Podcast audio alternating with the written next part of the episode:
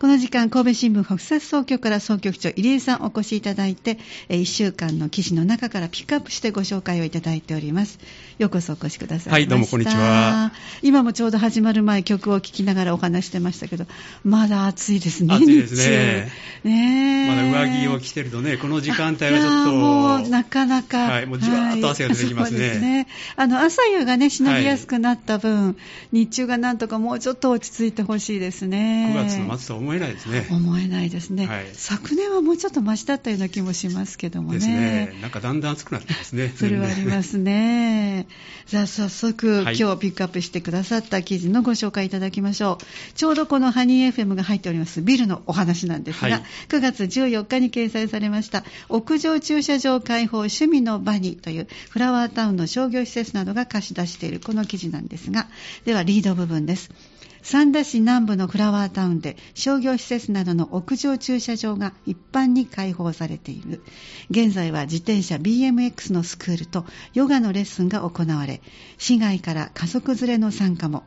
高齢化が進むニュータウンを若い世代にアピールし活性化を図るという小中記者の記事ですね。ご紹介よろしくお願いいたします、はい、あの三田市といえばですね、はい、かつてあの日本一のですね人口増加ね、はい、起こってましてこれ10年間ね。ね1987年から10年間ということで、はい、大変なこうねあの賑やかなね街となったんですけども、えーね、ただ2011年からですね人口減少に転じて、えー、まあ、一時は11万人を超えたんですけども、そうでしたね。だんだんだんだん減ってきてるんですね。はい、しかもまた高齢化が進んできてですね、うん、特にまあこのフラワータウンはですね、えー、あの、オールドタウン化がね、あ。の進んでいるということで、はいあの町開から40年経ったね、あのこの周辺もですね、えー、やはりその利用客がですね、やっぱり減ってきているということなんですけども、えー、まあ、それを、まあ、あのうまく逆手に取りましてね、若い人たちを呼んでいこうという試みをしているという話題ですね。はい、はい。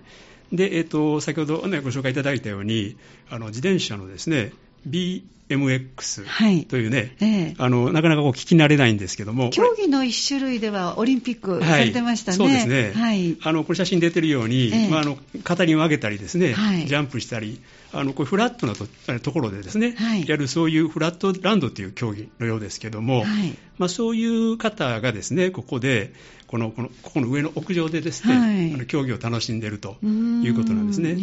もともと商業開発、この辺をね商業施設を運営されている、北摂コミュニティ開発センターこちらの方がですね、あのまあ、こういうだけ広い土地があるのに、まあ、だんだんこう使われなくなっているというのはもったいないと、そうですね。まあ、地域を活性化したいということで、まあ、いろいろこう模索をしているところですね、ちょうどその自転車の競技の人たちのスクールもですね、ええ、やっぱり場所に困っていると。まあ、普通の公園でやっていくとですね、えー、やはりあの一般の方とですねこう、まあ、鉢合わせしますよね。あそうかはい、それで、まあ、自転車乗り入れ禁止というようなこともね、えー、されたことで、なかなか場所がないと。いうことでうまくマッチングしたということなんですね。はいはい、でこのフローラの、ね、屋上駐車場をですね貸し出してもらってですね、えー、毎月まあ第4日曜日のね、あの正午から日没まで、まあ、あの競技をね、技をまだこう磨いてると,、ね、というようなことで、はい。まあ、これはあの大変ね、やっぱり場所がいいいいですよね。そうですね、えー、こういう競技をされるには、もう周りに何も邪魔者がないので、広々としてますね、お写真でもね、ね。青空をあのバックの写真がすごい気持ちよさそうです。そうなんですよ。で、えー、こうあのサンダの方、サンダというか、こうの教室はですね、えー、あのまあ、全日本の選手権のね、あの年齢別のやって方で3位になるような方がいらっしゃると。すごいですね。ということで、まあ、そういうことで言うと、まあ、練習会場がね、うまく調達できて、まあ、ウィンウィンの関係に、ね、なってますね。はい、それから、あともう一点はですね、ヨガの教室も開かれてましてね、はい、あの今これ、満月の時にですね、まあ、あの外で、あのまあ、月明かりに照らされてですね、まあ、ヨガをやってるということで。幻想的ですよね。ですね。私ここで写真見るとですね、本当、はい、あの月明かりとちょっとした明かりがね、あはい、足元にはね、はい、置いてらっしゃいますけども。あるということで、えー、これもあのうまく地元のヨガ教室とね、あのこうタッグを組めたと。いいなと思います。えー、えー、確かにあの大自然、まあ、自然の中でね、えー、あのまあ、月の月を見ながらですね、ヨガするっていうのは、はい、やはり力をもらえそうですよね。そんな気はしますね。えー、パワーが降り注いでくるような。はい。で、まあ、今後もそれにつきましてはですね、えー、満月のその夜なんかにね、えー、まあ、駐車場の、まあ、ライトを消灯消してですね、まあ、神秘的な雰囲気で、まあ、これからもやっていこうということで、あの今、計画をね、いろいろ立てられてるみたいですね。はいでまあはい。でまあ、あの今後もですね、まあ、いろいろと、例えばラジコンカーであるとかね。あ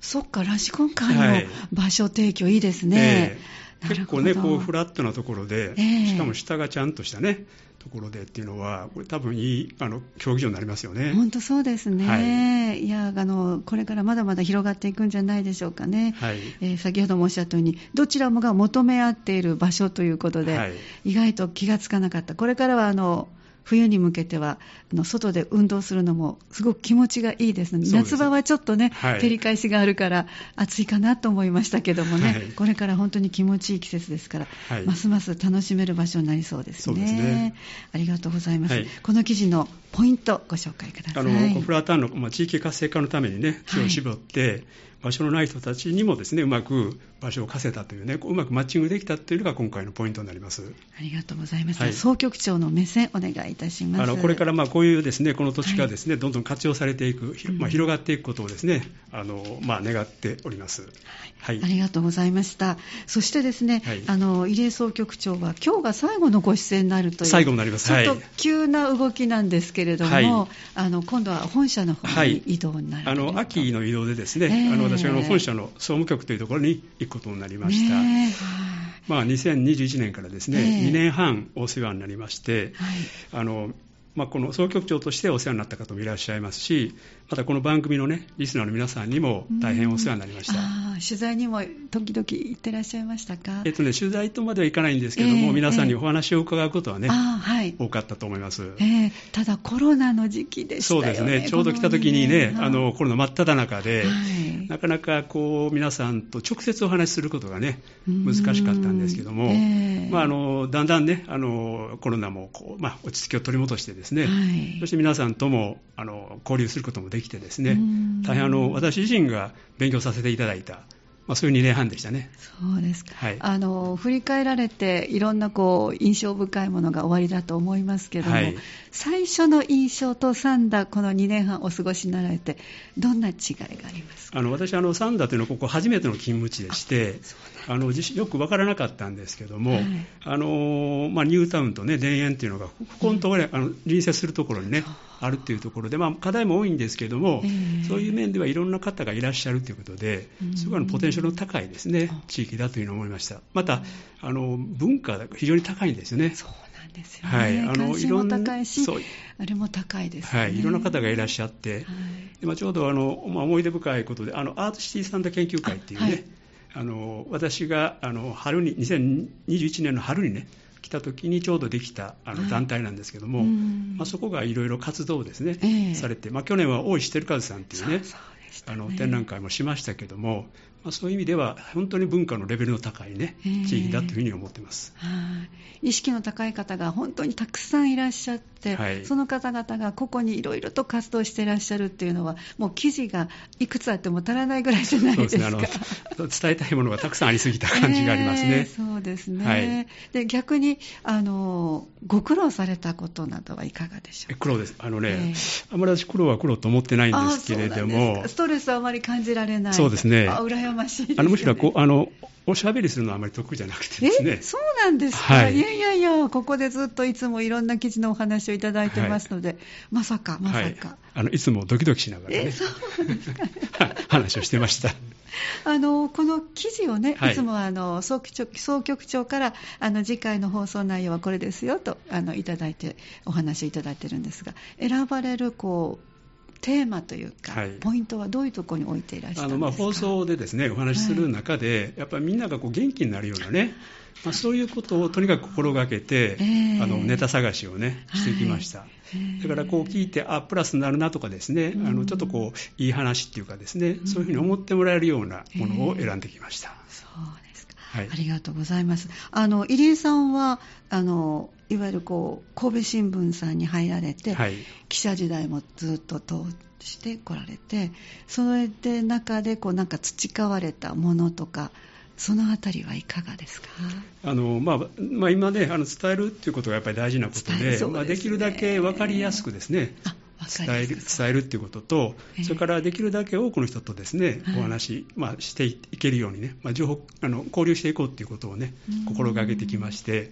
この2年半もですね、多くの方とお話ができたなと思うし、あのできるだけ私が知っていることについてはあの分かりやすくね、お伝えできたというふうに思います。あの講話会も開催されていらっしゃいますよね、はい、北節講話会ですか、はい、これはどういうメンバーさんが出席できるものだったんですああのこの国設情報講話会はですね、はい、これはあの地元のですね行政の方であるとか、あるいは財界の方であるとか、うん、あとは学校の方ですよね、はい、そういう企業の方もいらっしゃいますけども、うん、まあ、40数名の方がいらっしゃって、まあ、交流をするっていうね、はい、まあ、これは神戸新聞社がですね事務局を持っているものでありますけども、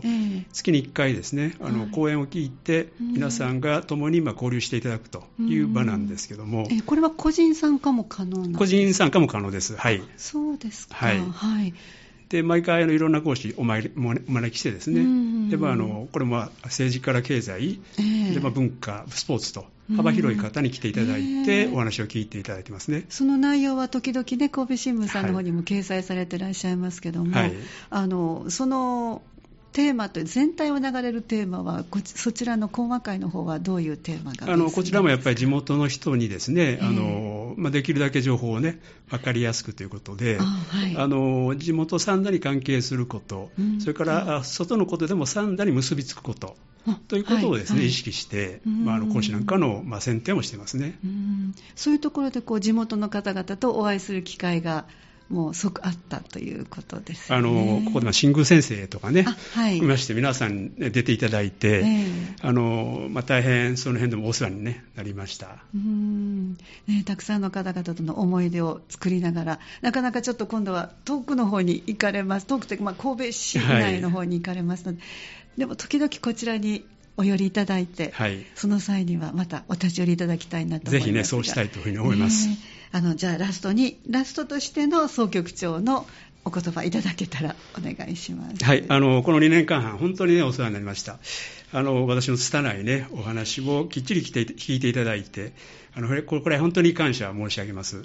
あのこれからもですねハニーエフの皆さん、あのリスナー含めましてね、あのサンダの皆さん含めまして発展することをですね記念しております。ありがとうございました。あの総局長の活躍も楽しみにしておりますので、またお越しください。はい、ありがとうございました。ありがとうございました。えー、10月からは新天地の方に赴任されます。神戸新聞北摂総局総局長入江さんのお話をお届けしました。どうもありがとうございました。はい、ありがとうございました。神戸新聞オンラインでした。